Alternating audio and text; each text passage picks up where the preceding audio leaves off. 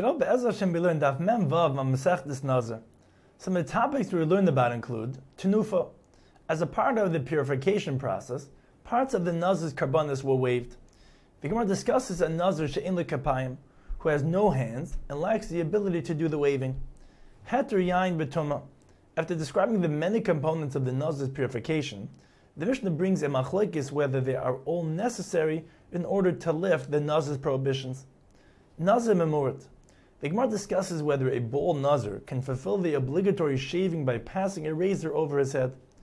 Gilach al zevach pasul. If a Nazir shaves after bringing a korban which was subsequently determined to be pasul, the shaving is invalid. The Mishnah discusses which karbanis must be brought again. Nitma achar zrika. The Mishnah discusses whether a Nazir who becomes tamei after bringing karbanis forfeits any time from his Naziris. Through its discussion, the Gemara also references the following important ideas. Shaloi lishma.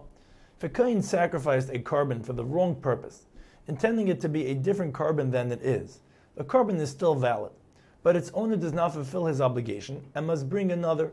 The exception is a korban chatas, which is rendered invalid with the wrong intentions.